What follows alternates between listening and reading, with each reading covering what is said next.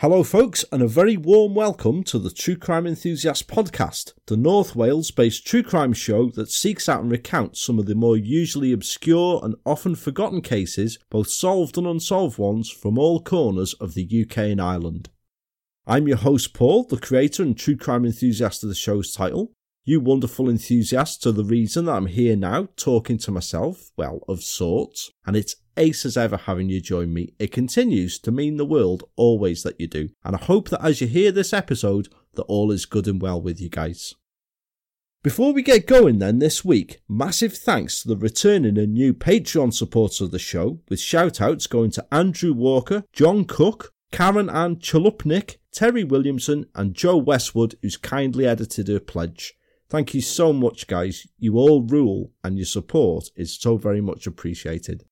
If you want to join these kind folks in supporting the show on Patreon and get yourself a stack of bonus True Crime Enthusiast podcast episodes, amongst some of the other things that are on offer, then like a flat earth believer, it really couldn't be more simple. There's a link to the show's Patreon page in the episode show notes each week, or you can just head on over to Patreon and seek out the True Crime Enthusiast podcast on there. There are a variety of tiers and it's very reasonable to support.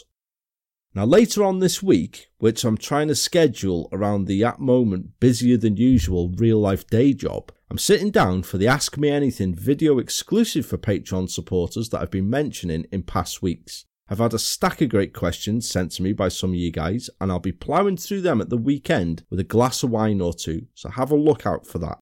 Also have a look out this week for the Patreon episode of the show that is released to all as a big thank you from myself for sticking with the show and getting it to birthday number 2, because that's coming up very soon. You guys have spoken and you've voted on Facebook and Twitter, and on Thursday there'll be a bonus episode for all as a massive thank you from me. So we're continuing once again this week with the South Wales Slayer story arc, and this week does bring the penultimate episode of it.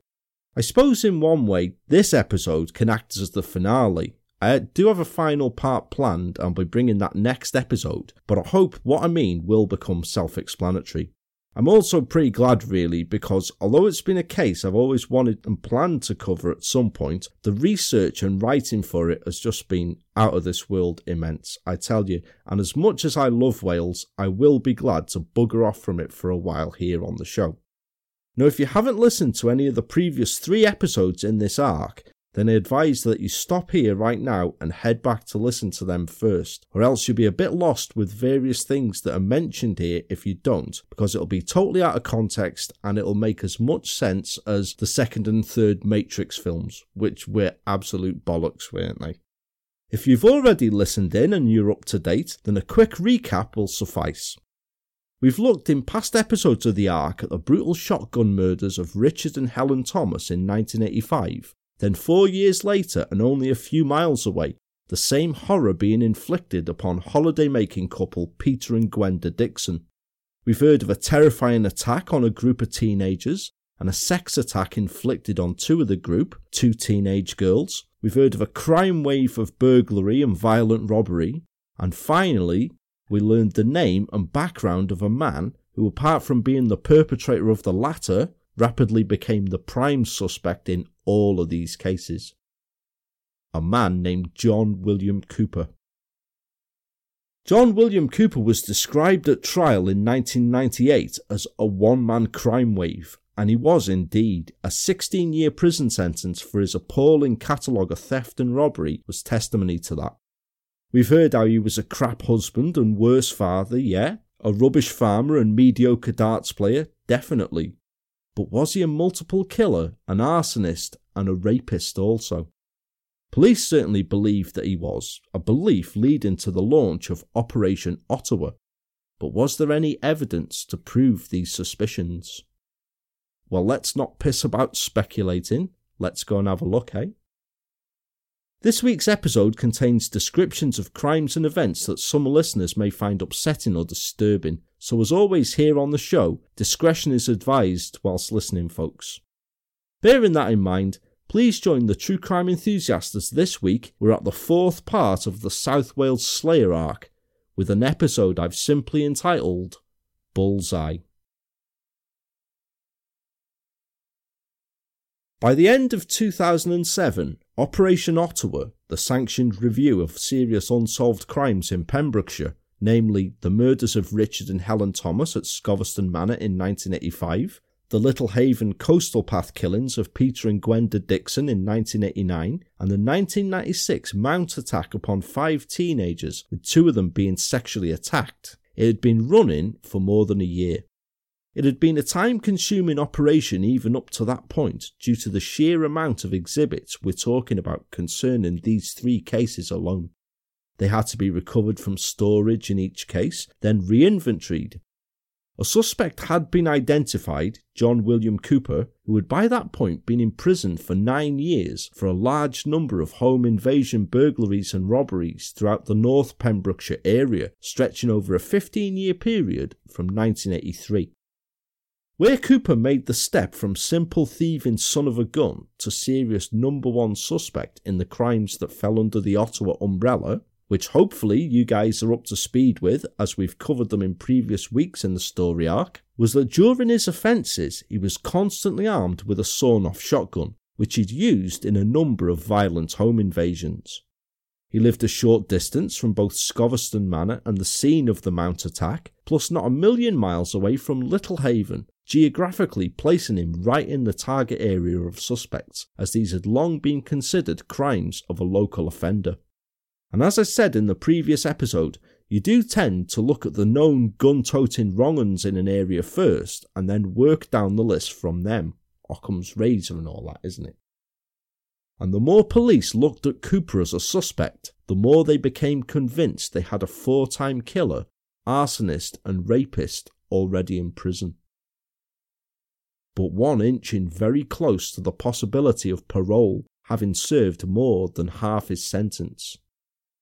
So the purpose of Ottawa was to review the retained evidence from the 3 unsolved crimes to subject it to state-of-the-art forensic testing, to see if any link between Cooper and the crimes could be found. This wasn't an overnight process, and police were still a certain distance away from even bringing Cooper in for interview, wanting to have possible evidence to present to him when doing so.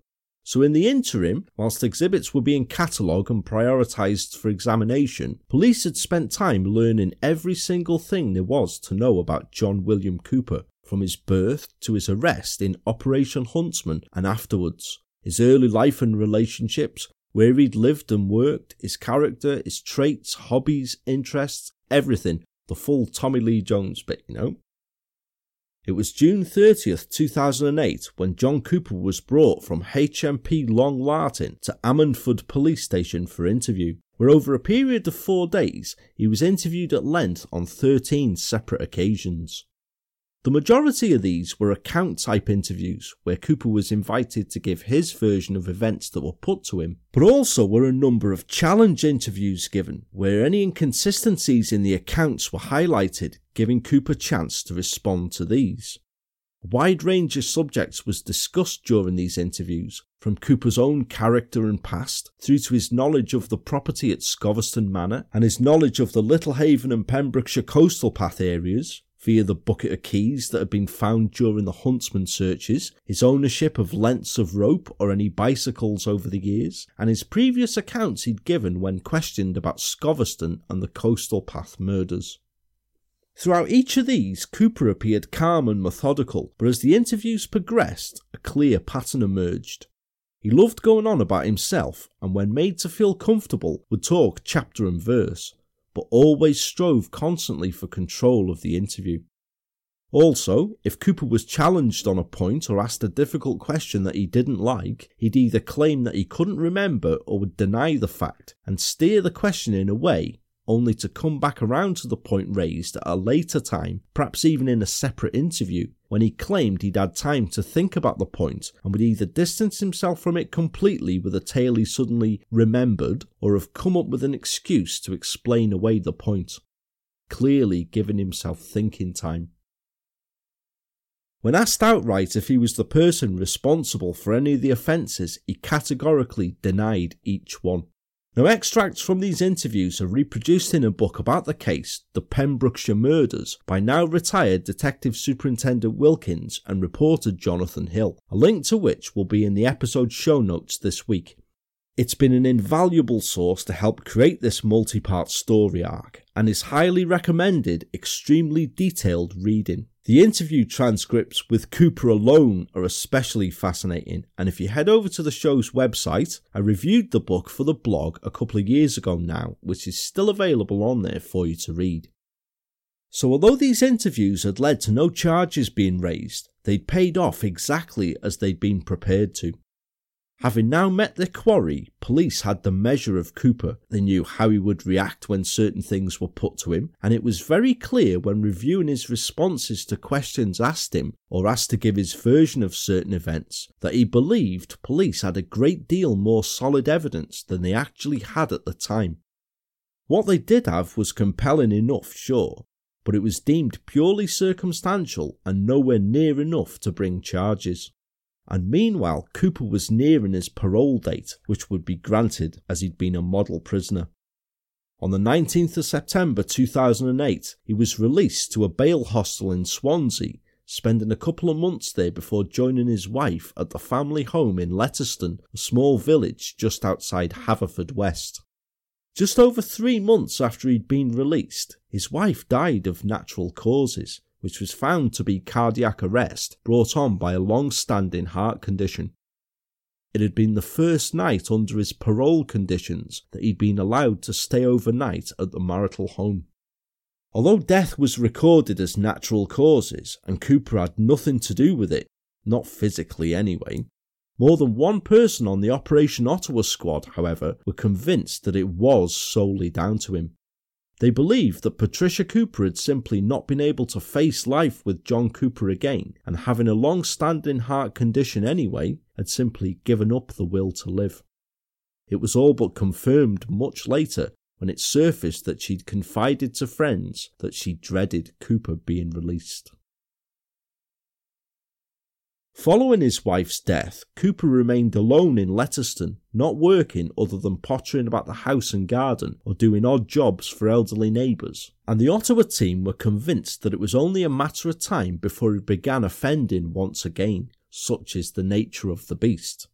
They were still working to find that forensic evidence that would be deemed enough to charge him, and whilst the circumstantial evidence alone made him, in their view, their man, they needed forensics to seal the deal for the CPS.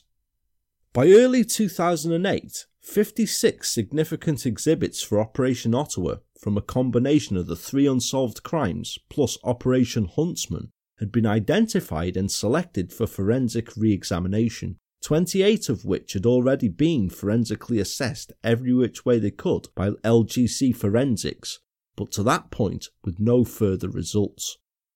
Yet circumstantially, the evidence against Cooper kept building slowly.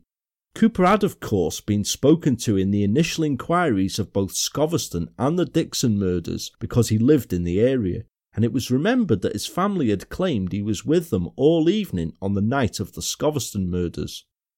In the Dixon inquiry, almost 4 years later, it transpired that he was one of just two people who'd pawned a ring in the Pembrokeshire area in the days following the murder, an angle that was followed up at the time when it was noted that Peter Dixon's wedding ring was missing, thinking that the Dixon's killer may have tried to get rid of it locally. A receipt was traced showing Cooper as selling a 22-carat wedding ring to a jeweller's on Main Street in Pembroke on the 5th of July 1989, a shop which is just yards away from the NatWest cash point that the wild man had been sighted at a week before on the day of the murders. Cooper had been spoken to by a police officer at the time following up this angle, admitting the sale but claiming that it was his own wedding ring that he'd sold, as he'd ceased wearing it many years before, following slight damage that had been caused to it after an accident at an oil refinery where Cooper had previously worked. His wife confirmed this, and the story was accepted, because why would it not be if it was agreed by his wife? The police officer who visited him concerning this matter also thought that Cooper did not match the description of the wild man who was the prime suspect in the Dixon's murder. Had the Dixon's killer closely escaped detection even back then? Because the image of the wild man was still the best lead that there was in the Dixon investigation, of course because no forensic evidence had been found linking Cooper to the crime, Photographs of him from years before were sourced to ascertain any potential resemblance. Now, it couldn't be a question of an identity parade featuring Cooper, attended by witnesses from 1989 who'd seen the man around the Cash Point area, as almost 20 years had passed since the sightings. So the investigating team went the next best thing. They managed to source a variety of images of Cooper throughout differing periods of his life, eventually creating an album containing many photographs of him taken over a period of several years, although none can be definitively dated. Some widely reproduced images from these, from the clothing styles depicted in the photographs, are clearly taken in the late 1970s or early 1980s, and show Cooper as a younger man at various sporting functions and in sports team photographs, of him labouring at various sites from a similar time period, due to the style of clothing worn again, a Christmas celebration in what looks to be at latest the early 1980s, his police photographs taken following his 1998 arrest for the offences under Operation Huntsman, of course, and there is also a shocking monstrosity of a professionally taken photograph of him in the 1970s, posing as what I can only call a white polo-necked sweatered absolute bellend. There is nothing else I can describe him as that really, due to the awful picture, which shows him sitting on something grinning like a Cheshire cat with his white polo neck sweater on, and looking like some sort of comedy angel. If I can find a copy of the picture, then rest assured it will be on the show's Instagram page. It's one to see for just how terrible it is. All of the photographs do share common traits though. Although he differs in ages throughout each of them, each photograph shows Cooper as being of stocky build, with long, curly, untidy looking hair and sporting a moustache. Now that sounds to me, arguably, a pretty good likeness in profile to the 1989 artist's impression of the Wild Man, even though a copper back in 1989 had thought not. So it now became imperative to try and find a likeness of Cooper from somewhere circa 1989 for comparison to this impression. Most photographs of him that police had were all undated, as we've said, so there was no way to say for certain how Cooper had looked back in 1989, almost 20 years before, until one of the most unbelievable strokes of luck surely ever comes into the tale, which we shall get to after a short word from this week's sponsor of the show, which is once again Stitch Fix. How does having your own personal stylist sound, who knows exactly what you like and who takes the time and hassle out of you seeking out new clothes and styles because they do it for you? It sounds pretty great, doesn't it? And that, enthusiasts, is exactly what the kind sponsors once again of the show this week do. They Stitch Fix you. Started by Harvard graduate Katrina Lake, Stitch Fix is an online personal styling service that solves your shopping dilemmas because it takes away for you the nightmare of shambling around clothes shops like you're in the Thriller video, looking for clothes that you aren't sure about but you buy anyway, and then when you get home and try them on again, they go with nothing and you wish that you hadn't. Then you've got deceptive sizes, stuff that looks great online but when you get it, looks like a Halloween costume on you, and all the while, your patience is wearing thinner than Mo Farah's trainers. You know where I'm coming from, I'm sure. Well, Stitch Fix gets rid of all that. It takes care of styling you for 5 minutes of your time in a venture that couldn't be easier to do. I'll fill you in on how it works. To begin, you just head over to www.stitchfix.co.uk/crime. That's www.stitchfix.co.uk/crime. And once you're there, you simply register and complete a very short style quiz that takes no more than a couple of minutes of your time.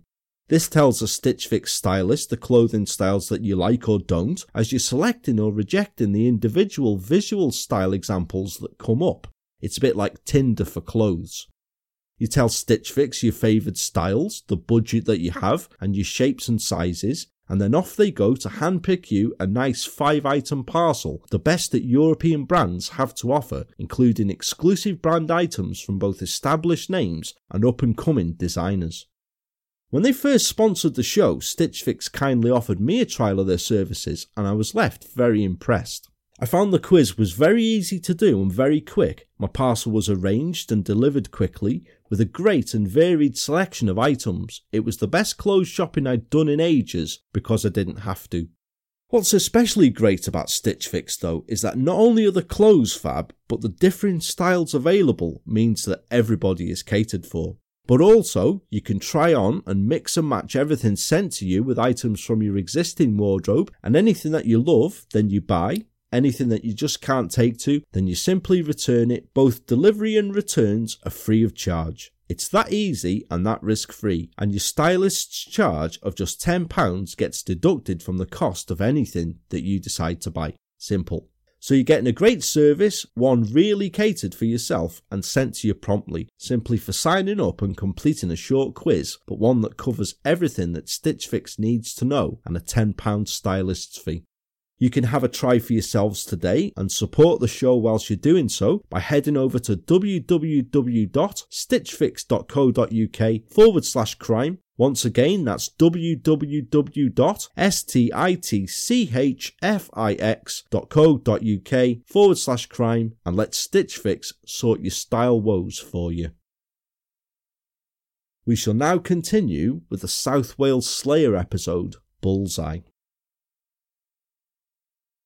So, a remarkable stroke of luck was about to come the way of the Ottawa team, and it was to do with sourcing what Cooper looked like back in 1989. Because, during extensive research into Cooper's life and background, it was discovered that in the first half of that year, he'd appeared as a contestant on the popular British television game show, Bullseye.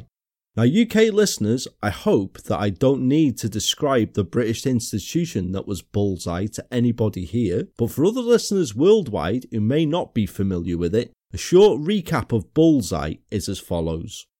Today, if you ever go to a car boot sale or a yard sale or whatever a charity shop or anything like that, and you see some of the old shonk that people are getting rid of, when Bullseye was on throughout the 80s and early 90s, that shonk would have been luxury prizes on it. Based around the pub game of darts, it consisted of 3 teams of 2 people, one throwing darts to score points that would translate to pounds and to choose question categories, with the other one answering them. 3 teams would compete in this head-to-head down to 2 teams who'd play a game for money and questions awarded to the highest throwing team, until it got down to 1 team who would go on to, wait for it, Bully's prize board. Here, both players would throw a combined total of 9 darts to try and win an array of shite that would be given away hidden behind different numbers. I'm talking stuff like a trouser press, some cut glass goblets, or a tumble dryer if the host, comedian Jim Bowen, was feeling charitable that week. Whatever they won after 9 darts, they then had the choice of keeping them and buggering off home with their tat, the cash they'd won, and a bendy bully. Calm your jets, it's not as exciting as it sounds, ladies. Or they could gamble all of these against Bully's mystery prize, depending on them throwing a score of 101 or more in just 6 darts with 3 darts each.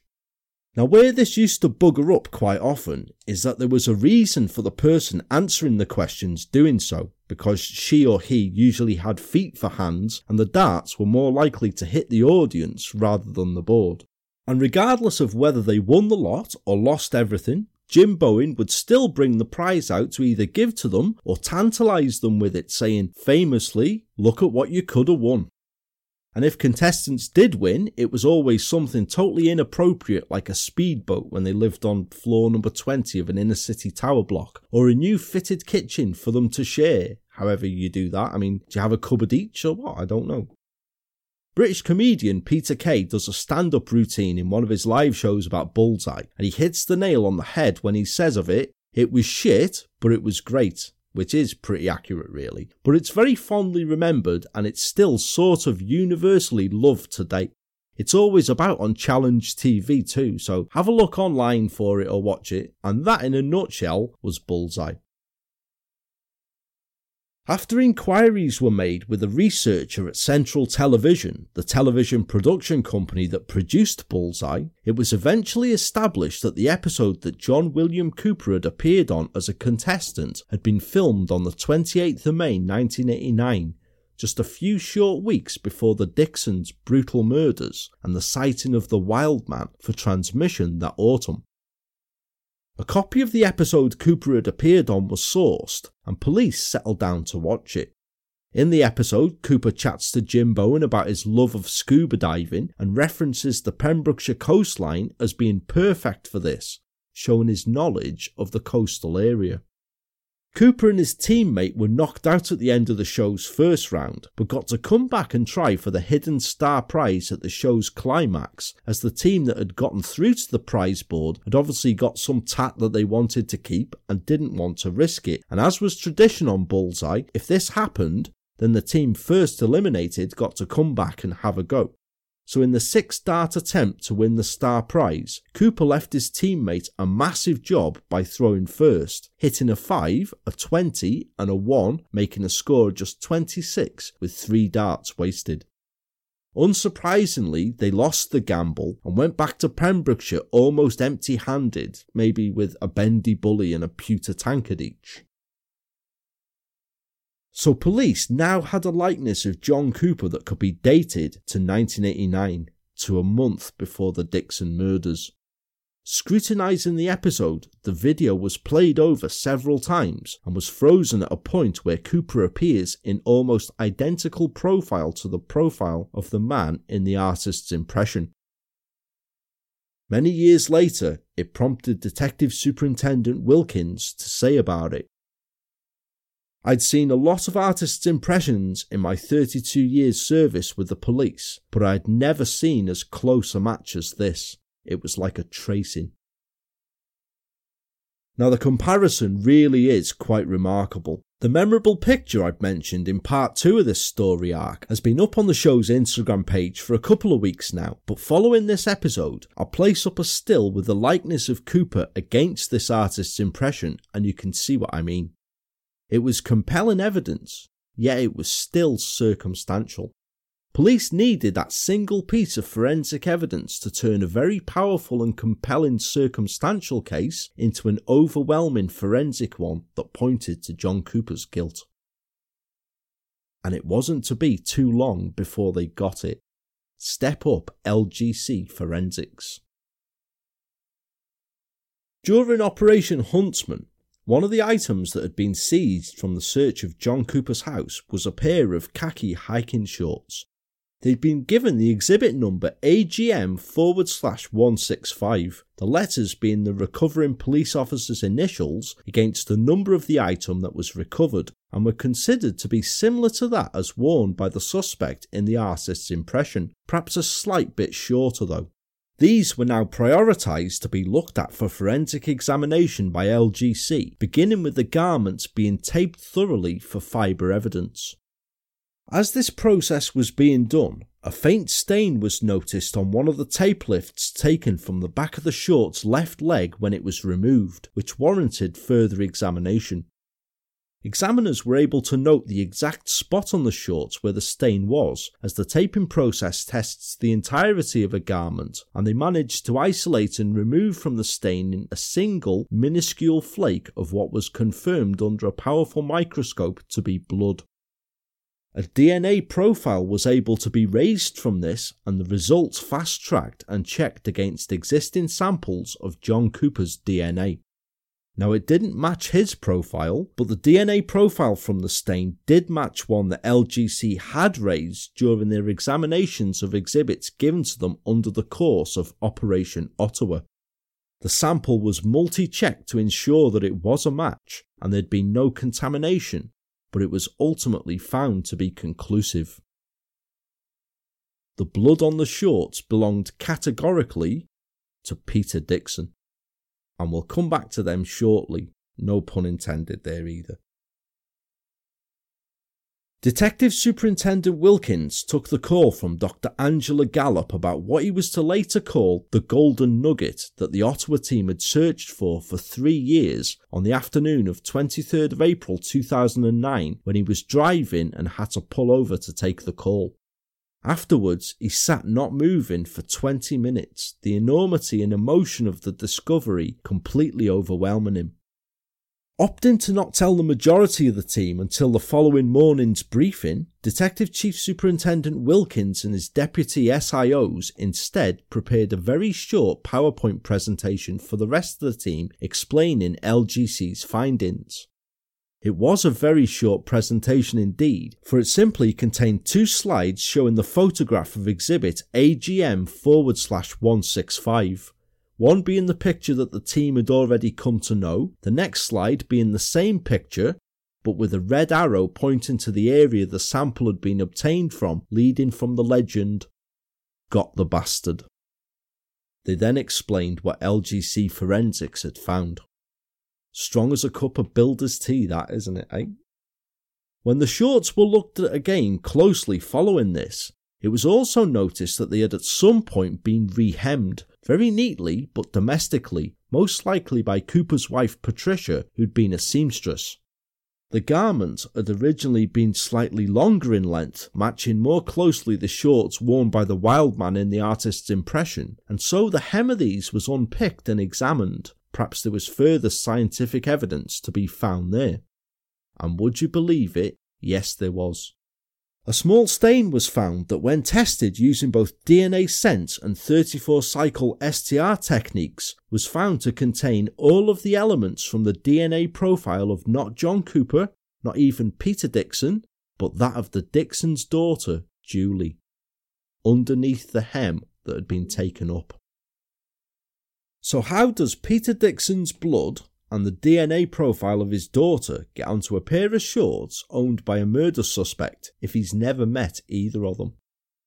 It was believed that Cooper had removed the shorts while searching the Dixon's rucksack and had actually changed into them following the murders of Peter and Gwenda, as his own clothing would have been far too heavily bloodstained and would have drawn suspicion to him. This would explain why only a single set of bloodstained spare clothing was found at the Coastal Path crime scene. Cooper had searched the bag before the murders, scattering the items around, and taken the spare shorts for himself, keeping them ever since, perhaps even as some form of macabre trophy, so he could constantly relive the killing. He, of course, wouldn't have known about the microscopic stain if they'd been subsequently rehemmed, which had covered it, unknowingly sealing a time capsule of evidence within. Remarkable stuff that, eh? What an amazing find that is, isn't it? LGC didn't just stop there though. There were now other discoveries that came rapidly. Whereas it had at first been DNA evidence that had been searched for under the direction of Ottawa, now textile fibre evidence was searched for. And again, it was evidence from the Coastal Path crime scene that first provided a breakthrough. The branches that had been snapped off to create the screen of foliage that hid the Dixons' bodies were examined and revealed several blue acrylic fibres that were also apparent on Peter Dixon's belt. They matched fibres perfectly from the composition of an exhibit that had been part of the Huntsman inquiry, exhibit BB/109, one of a number of gloves that had been recovered from a hedgerow near the scene of the West Winds robbery in Sardis that had been discarded by Cooper when he fled from the scene. Fibres from BB/109 were also subsequently found to match fibres on the tapings that had been taken from Peter Dixon's shorts, his sweater and exposed leg, as well as on tapings from the exposed parts of Gwenda Dixon and her sweatshirt. Also, fibres that matched exhibits MTJ/5 and MTJ/7, which were 2 other gloves that had been recovered after Cooper had abandoned them whilst fleeing from the Sardis robbery scene, were found on the inside of the clothing of the rape victim who'd been attacked in 1996 in the Milford Haven mount attack, as well as a single fibre from BB109 that had also been recovered from the forensic sheet that she stood on to leave her clothing for examination back in 1996. And the golden nugget of the shorts wasn't quite ready to stop giving yet either.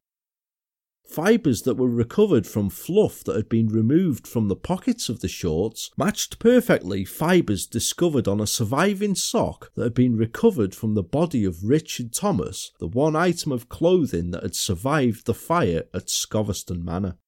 Either that sock had been in the pocket of John William Cooper at some time, or a glove that had at some point touched that sock had.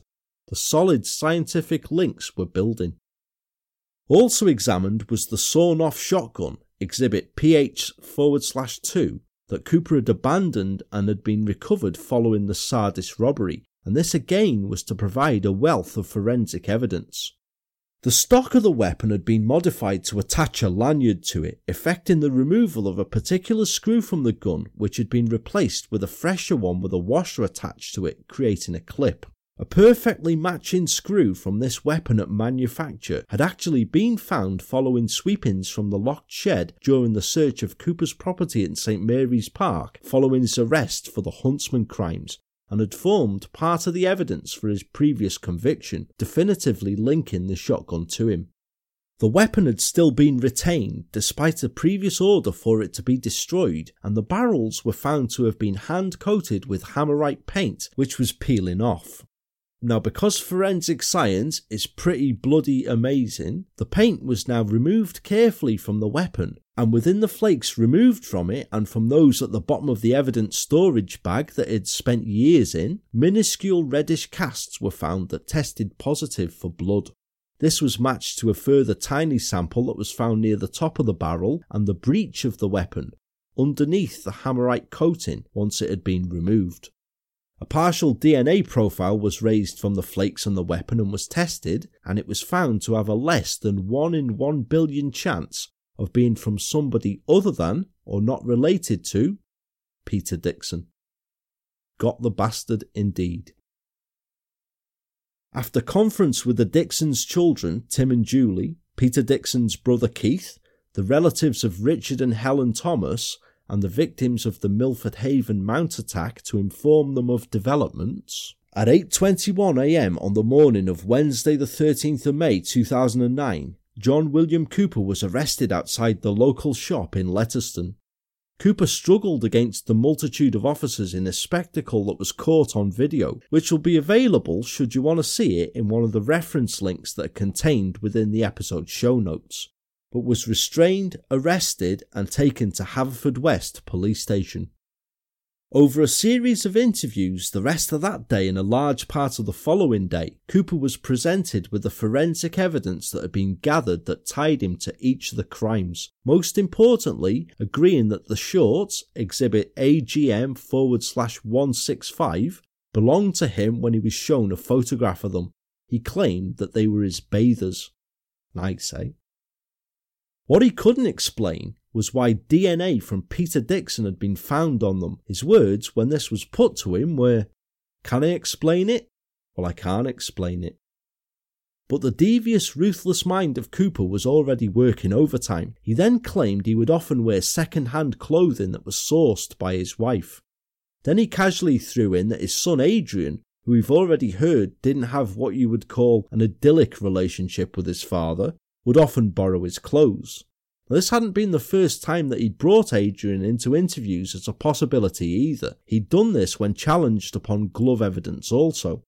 Then he would deny that he even believed it was Peter Dixon's blood, because he claimed he'd never killed anyone and denied all involvement.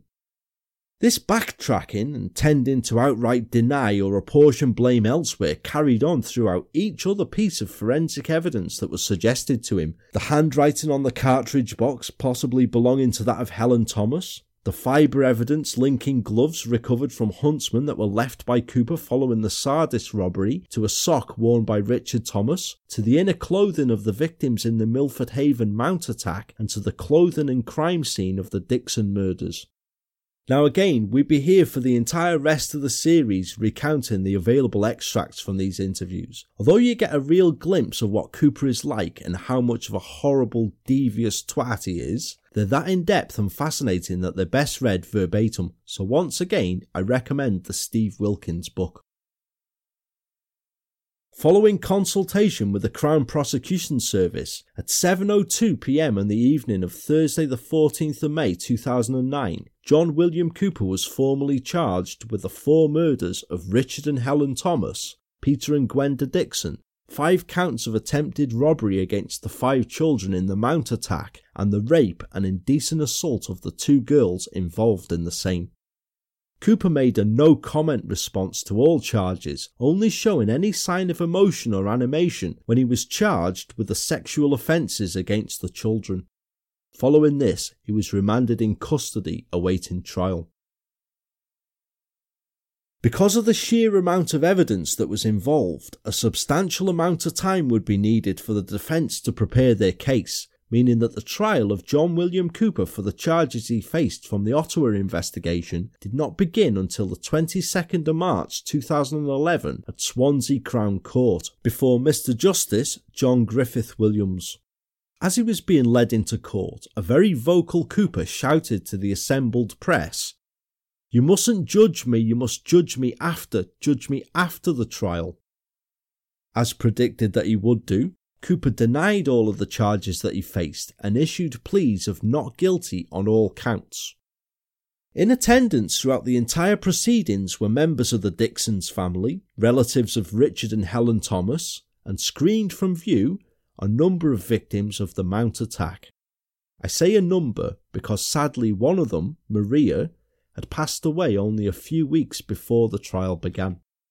Members of Cooper's own family also sat and watched proceedings. After preliminary opening accounts by both Mr Gerard Elias QC for the prosecution and Mr Mark Evans QC for the defence, the trial was delayed for a number of days on the third day after the jury had to be discharged following a consultation between Mr Justice Williams and a member of the jury, who turned out to be a former scene of crimes officer. Following jury reselection, it began once again and ran in a chronological order. Early on, the jury were taken on visits to scenes relevant to each of the crimes, visiting the long since renovated Scoveston Manor and its outbuildings and the scene of the Mount attack, demonstrating to the jury the close proximity of both scenes, with just 2 fields separating them. They were next taken to and retraced the final route of Peter and Gwenda Dixon almost 22 years before, spending a quiet period of reflection at the scene and noting the affixed memorial plaque that's there, before being shown the escape route that Cooper had taken from the scene of the Sardis robbery, with the locations where he dumped the gloves, a balaclava and a shotgun marked out with orange fluorescent markers. Following this escape route on foot, the jury next went to Cooper's former home at 34 St Mary's Park in Jordanston and was shown the locations in and around the property where various exhibits that were to be introduced in the trial had been found. It was not lost on each juror throughout each scene of relevance they were taken to, the absolute close proximity of each to the others. Even the Dixon's murder scene was less than 7 miles away from the other locations, showing just how much of a tight geographical cluster they were in overall. Also impressing the jury were the testimonies over the several weeks of the trial from a large number of witnesses, ranging from serving and retired emergency service personnel and scenes of crime officers who'd attended each of the scenes or been involved in detection of the various events that have been described, right through to eyewitnesses who'd seen the wild man at the NatWest ATM.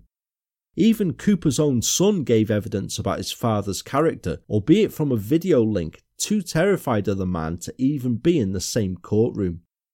He also testified as to how his father had come in, breathless, as though he'd been running, on a night around the time of the Scoveston murders, with his hair plastered flat to his head as though he'd been wearing a hat. He'd also told the family that if police came around asking for where he was that night, for them to say that they were all together, not wanting any hassle from the police, he claimed his father had said. But perhaps the most powerful witnesses called were those most personally affected by the events described, Tim and Julie Dixon and the 2 victims of the Mount sex attack, who left lasting impressions upon the jury, with several members of it visibly moved by their brief but haunting testimonies. And then it was the turn of the forensic evidence. One by one, the prosecution presented expert after expert who gave testimony about both the circumstantial and forensic discoveries that linked Cooper to each of the crimes. There was the key from Norton Farm that had been found in the bucket in the cesspit at Cooper's former home, the account of Cooper being only one of 2 people to have pawned rings in Pembrokeshire in the days following the Dixon murder, his played-down knowledge of Richard and Helen Thomas and the layout of Scoveston Manor, after testimony from several labourers who had worked with Cooper over the years, who testified as to him having known the couple well, and of course there was the bullseye evidence. The jury was shown a still of Cooper as he appeared in 1989 at the show filming, just weeks before the Dixon murders, alongside the published artist's impression of the Wild Man to show the remarkable likeness. But the most conclusive evidence was undoubtedly that gathered by LGC Forensics. LGC experts Dr. Philip Avenell and Roger Robson spent lengthy time in the witness box explaining the science behind and processes used to examine several exhibits that were now produced for the jury. The forensic evidence that I've recounted throughout this episode was explained to and shown to the jury, including all gloves of relevance, the shotgun, and exhibit AGM/165, the all-important shorts that had been such a forensic goldmine. Everything was covered, from the fibre evidence that linked the gloves and balaclava to Cooper and evidence recovered from or linked with the crime scenes, to the tiny screw that had been recovered from sweepings in Cooper's shed that was linked with the shotgun. Cooper himself gave evidence at trial and over a full day of proceedings gave a well-rehearsed account of the John Cooper that he wanted to portray to the jury. An afflicted but helpful man who'd had nothing but a run of bad luck throughout his life, won and lost fortunes and businesses, how he'd been wrongfully accused of a one-man crime wave, which he was convicted of and imprisoned for many years, then how he'd lost his wife shortly after being reunited after so many years apart, and now he was being accused once again of much more grave and serious crimes, the victim of a witch hunt. Yet the prosecution tore him to shreds through cross-examination. Mr Elias forced Cooper into admitting that he'd lied during the Huntsman trial concerning evidence that during that trial he denied was his, but had now admitted that the item, a balaclava, did belong to him when the same evidence was introduced, as it had become part of the exhibits for Ottawa and could be undeniably forensically linked to Cooper. It was simple but highly effective. The jury listened in silence as Cooper desperately tried to avoid answering this direct questioning, for he knew that the only answer he could give would highlight him as the habitual liar that he was. And this was the opening 20 minutes of his cross-examination. As it went on, Cooper was highlighted time and again for the lies that he'd clearly told throughout his accounts, that were all highlighted by the undisputable forensic evidence that had been gleaned over many years. After a 9-week trial, following closing addresses from both prosecution and defence and summing up by Mr Justice Williams, on the 24th of May 2011, the jury retired from court number 1 to consider their verdict. It took 2 days of deliberation, but late in the morning of Thursday the 26th of May 2011, they returned with a unanimous verdict. Guilty on all counts. As members of the jury, the relatives of Peter and Gwenda Dixon and Richard and Helen Thomas, and even Cooper's own family now openly wept, the strain of proceedings showing upon them, Cooper stood in the dock as Mr Justice Williams imposed 4 life sentences upon him, adding, "The murders were of such evil wickedness, the mandatory sentence of life will mean just that. You are a very dangerous man, a highly organised and predatory burglar whose hallmarks were using a balaclava, gloves and a sawn-off shotgun that was loaded and ready to use. If it had not been for advances in forensic science, you may never have been brought to justice because your offences were well planned, allowing you to evade arrest for so long."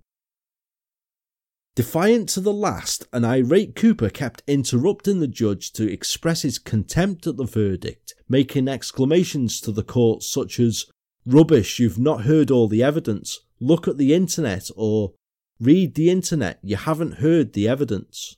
Now, quite what they were supposed to read on the internet, who knows, but he kept spouting this bollocks even as he was taken down to the cells to begin his life sentences. Cooper launched an appeal against his convictions in September 2011, which was heard at Cardiff Crown Court on the 31st of October 2012, based upon the grounds that his trial judge had misdirected the jury in his summing up concerning the identification evidence, specifically the evidential value of the bullseye comparison with the Wild Man artist's impression. Now this was a strange and wild shot really, as no mention was made to challenge any of the forensic evidence of Peter Dixon's blood or the fibre evidence that tied him to the crime scenes which had made such a strong case for his guilt. Instead, the attempt was still based on his insistence that he was innocent of the Huntsman crimes, and therefore the evidence from these that had been examined by Ottawa should be discounted. Unsurprisingly, the appeal failed. John William Cooper is now 75 years old and continues to this day to deny his crimes, even in the face of such overwhelming and conclusive evidence. As a Category A prisoner on the select list of those serving whole life tariffs, he will never again set foot outside of a prison and is clearly exactly where he deserves to be. Even Cooper's own son, Andrew, speaking on a television documentary about the case following Cooper's conviction, echoed this, saying, "I think for the public it's great that he's behind bars. For me even, it's where he belongs. He's got to pay the price for what he's done. I just wish it had happened sooner." The relatives of Richard and Helen Thomas, the Dixon's surviving family, and the victims from the Mount attack would all agree, I've got no doubts. Instead, they've all had to learn to live with the changes effected for them due to the actions of the monster, for there's no other word for such a specimen, that is John Cooper. Scoveston Manor is today a successful bed and breakfast establishment, the rebuilt property looking similar to its predecessor in 1985 at a glance, but retaining little, bar local memory, of the horror that occurred there so many years ago. Its current owners have long since moved past the dark cloud of the murders, perhaps being able to do so by not being personally affected by the murders of Richard and Helen. For Tim Dixon, Julie and their respective families, there can be no such complete moving forward, not really, because Peter and Gwenda are still very much missed. Today, if of course Peter and Gwenda had still been alive, they would have been undoubtedly doting grandparents. Instead, each was killed in the most barbaric of ways and hidden away behind a screen of branches and brambles, left to rot, simply opportunistic victims of an evil predator. Each year on the anniversary of the crime, the Dixon family makes a pilgrimage to the very spot where Peter and Gwenda died to lay a floral tribute to them, a simple brass plaque affixed to a tree forever marking the spot. It simply reads, "In ever-loving memory of Peter and Gwenda Dixon, 29th of June, 1989. The children from the terrifying, horrific attack at the Mount have also had their lives marked forever by Cooper's actions, in what must have been a terrifying attack for them.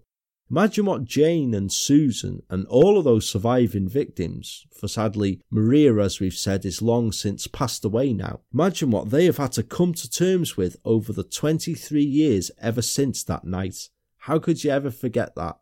Or the many householders who'd had their homes violated by Cooper over his spree of burglary and armed robbery. How many people were forced to move or were left with a constant feeling of unease in case the intruder came back over the years that he was still at large?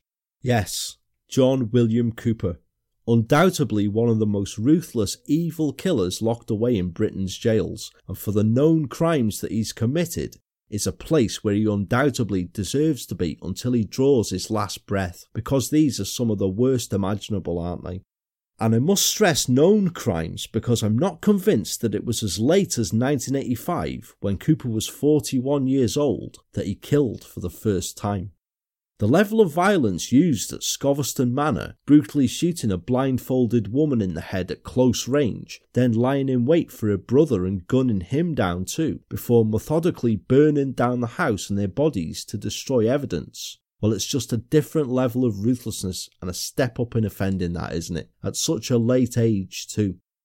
Then almost 4 years later, committing such an extreme and awful crime as we heard with the Coastal Path murders of Peter and Gwenda, all for the sum of just a few £100 and a pair of shorts, which unknowingly to Cooper would play a crucial part in sealing his fate almost 22 years later. In between both sets of these horrific double murders, and following them, Cooper was still burgling prolifically and committing ever increasingly violent home invasions and armed robberies.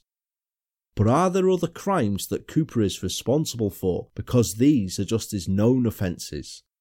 Did he possibly kill again following the Dixons' murder, and even possibly long before the Thomases, back in 1985? South Wales Police claimed following Cooper's conviction and incarceration that they were preparing to re-examine a number of still unsolved murders and suspicious deaths from over the years that they have on their books, with him as a serious suspect in mind. Now, I must stress, to date he's never been charged with any further murders, but he remains a person of interest in these crimes, which in the next and concluding episode of the South Wales Slayer arc I shall recount, including one that's not commonly linked with these, but one that I came across years ago that I believe Cooper should be considered a person of interest in also. That's coming up next week, folks. With that brings the conclusion of this part of the South Wales Slayer, but we'll pick it up again for the absolute final furlong of the arc next week, which I once again hope that you can join me for. Absolute vile scumbag Cooper, isn't he? I do promise it's the conclusion next week. You should try having your head buried in the case for a few weeks on end, I tell you. I'm sick of the sight of his mullet and his whiny, lying bastard personality. It's still been one that I've long wanted to cover here on the show though, even though I try to steer away from cases that I know have been covered by some friends of the Enthusiast on their own respective shows. Cooper's crimes have been covered by podcasts including Ben and Rosie at They Walk Among Us and Adam at UK True Crime, and links to both of their takes on the case will be with my own episode show notes this week. If you want to have a compare and contrast, then use these and have a listen into these guys, because both episodes are great ones. You expect nothing less from both, do you? I'll go and put the finishing touches to that conclusion right now then, and hopefully, as I said, you can join me for it next week. I thank you very much for joining me here today for part 4 of the South Wales Slayer. Please check out the links and articles in the show notes for further reading or viewing concerning the case that I haven't forgotten to add in through previous episodes. I was waiting till the story was resolved to do that, as there is loads of them. And head back next time for the final part, which is simply entitled Possibles. I shall also be discussing the arc in its entirety after next week's episode is out, so head over to the Facebook group for that should you wish to. Until we next speak then all, I've been, I still am and still will be Paul, the True Crime Enthusiast, wishing you guys all good and safe times, and I shall speak to you very soon. Take care guys, and goodbye for now.